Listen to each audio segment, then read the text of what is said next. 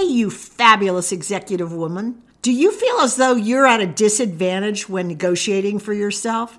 Are you believing money or extras were left on the table and regretting it? Ready to turn potential minuses into advantages for yourself? Well, listen in and become a fierce negotiator for yourself.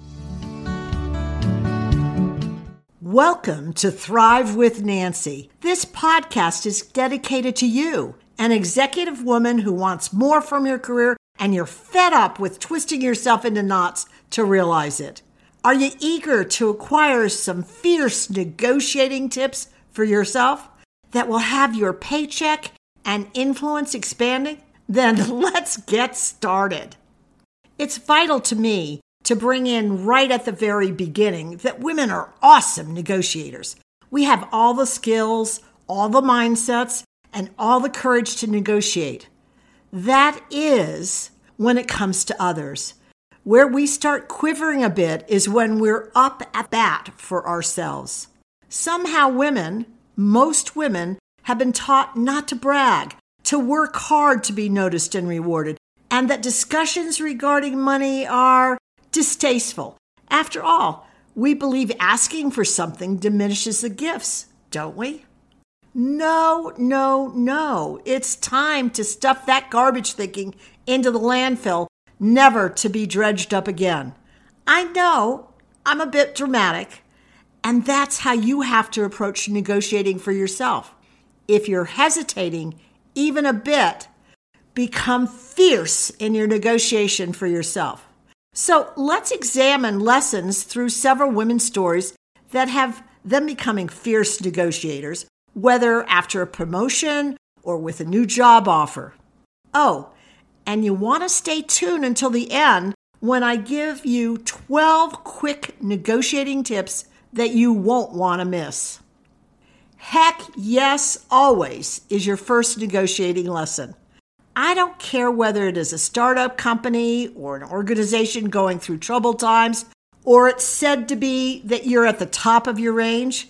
There is always money if they want you. Never, under any circumstances, take the first offer. You are representing your leadership prowess as you negotiate. You don't want to accept a bad deal, and you don't want to over negotiate either if you've researched the company through your network, and you should, you'll know where the line is, what's acceptable to you and the company, and when it's time to walk away. I don't know of any company that won't be questioning your up level opportunities as a leader of their future when you don't negotiate for yourself. As one C suite executive client, Sharon, said to me, I say right out loud if you think I'm negotiating a bit fiercely, this is me being thorough. Know that I will negotiate just as comprehensively for your company. Such an attitude wins the day for her. Another client, Lindsay, was up for a big bump promotion and was in the throes of a negotiation. Her boss offered her a significant salary increase, but one that she considered a lowball offer compared to the job responsibility and salary range. That was the beginning of she and I partnering together. What did she do? Lindsay came up with three considerations that were significant to her. Then she went back to her boss, demonstrating respect for him. After all, this is the beginning of a long term relationship. She revealed her excitement over the promotion, though not so much her boss thought Lindsay would accept whatever the company proposes. And then she presented her considerations, and she stuck to them. In Lindsay's case, she received the salary she was looking for from the company and other wins, such as a developmental requirements for her future and staffing needs, etc. Second negotiation lesson don't be a man. Connie, had done all the work perfectly and had positioned herself to receive a coveted promotion. Let me confess, this is a story I heard after the fact, and it hurts my heart. Connie tells how she joyously celebrated the offer, just as any of us would, and yet she knew she was facing the dreaded salary negotiation. As a capable, intelligent woman, she didn't go into the talks without seeking advice from those who had successfully negotiated significant salary increases men. I love executive men, and I mean that sincerely, who are interested in supporting women to attain their greatness. And yet, they often don't understand that executive women, peers, are viewed through the lens of our gender. And what works for them, a man, usually harms a woman, especially during salary negotiations. Yes, learn from men what's possible, where that invisible leverage line is to move the negotiation forward, and do it in your own feminine voice once you decide what you want to do. Stand confidently on that foundation of your expertise, knowledge, and contributions. Bring clarity regarding your added value and specific areas you achieved for your current or previous organizations. Remember, you're the get it done, ethical, well respected woman executive they're offering the job to or have chosen to promote. Connie took on the male energy language and approach, which had worked so successfully for her male peer. It was one that didn't land well for her. Yes, damage was done by coming on so strong. Fortunately for Connie, she is well known and well respected in her company, so the negotiation moved to her boss's boss. Yes, she received a noteworthy increase. Was it the top?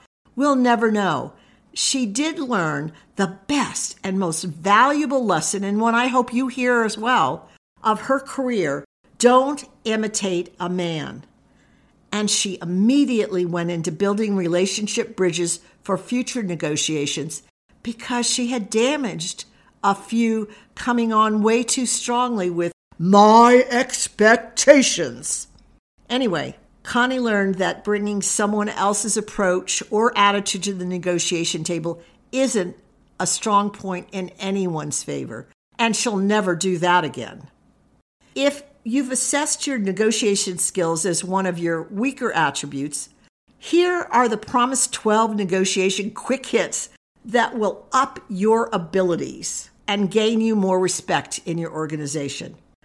Practice. That's the first one. Practice where it does very little harm. Try it out with your husband or your friends, advocating eating dinner at that restaurant that no one wants to go to or watch a rom com movie instead of an action flick, or negotiate a price down when you see that there's damage to the merchandise. Such rehearsals will boost your confidence and your skills regarding what works and what doesn't work for you. Two, don't assume or mentally make decisions for the other person, as you often end up undermining your position without them ever saying a word. Three, network with people in the know, as Lindsay did, and continue to do so for you to have clarity over salary ranges and what's the norm in the company culture and so much more. Four, program your mind for positive expectations. You may not get 100% of what you're asking for, and you will unquestionably gain more than if you start the negotiation with pessimistic thoughts. Five, preparation is very different from worrying. Generate a plan of action to determine your beginning and no go points. Then launch the exchange. Six, although negotiating for yourself has a personal dynamic to it, don't take it personally. It is a process. Seven, women typically display more body language signals than do men. So restrain, when possible, your nonverbal communication. Savvy negotiators are looking for your body tells and will take advantage of them. Eight, don't get caught up in any heat of the moment discussions. Deep breath, please. Or is it time for a bathroom break? Nine, recall the lessons on receiver centric that we've discussed through previous podcasts. Craft your message with your audience in mind. 10. Demonstrate your feminine leadership success qualities throughout the give and take conversations. 11. Never beat a dead horse. Accept gracefully and with enthusiasm, even if you don't get 100% of what you want. No one has respect for a poor loser. 12. And last, but certainly not least, don't believe everything said to you.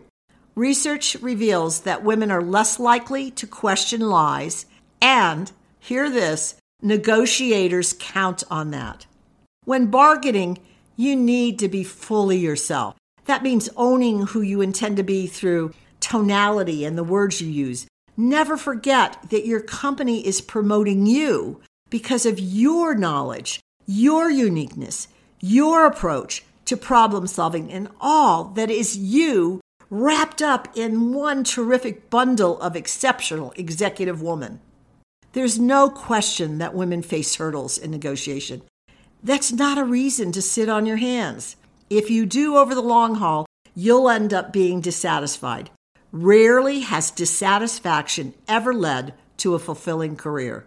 Discovering what works for you in negotiation is a meaningful component for your future success. It is a high stakes game as it is a determining factor in a healthy bank balance at retirement. What are you going to take on that you heard in this podcast? I know it's hard to implement when your schedule is so busy. However, if you don't do something differently, you remain right where you are for way longer than necessary.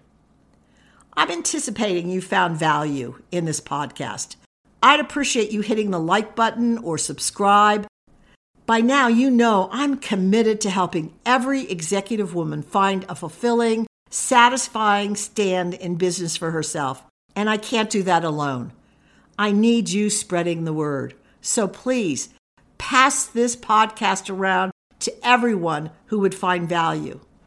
In the podcast, I am advocating negotiating fiercely for yourself. It isn't easy and it is an essential proficiency to acquire. I would be honored if you'd like to explore a partnering relationship with me to develop and add more executive level skills to your bag of tricks.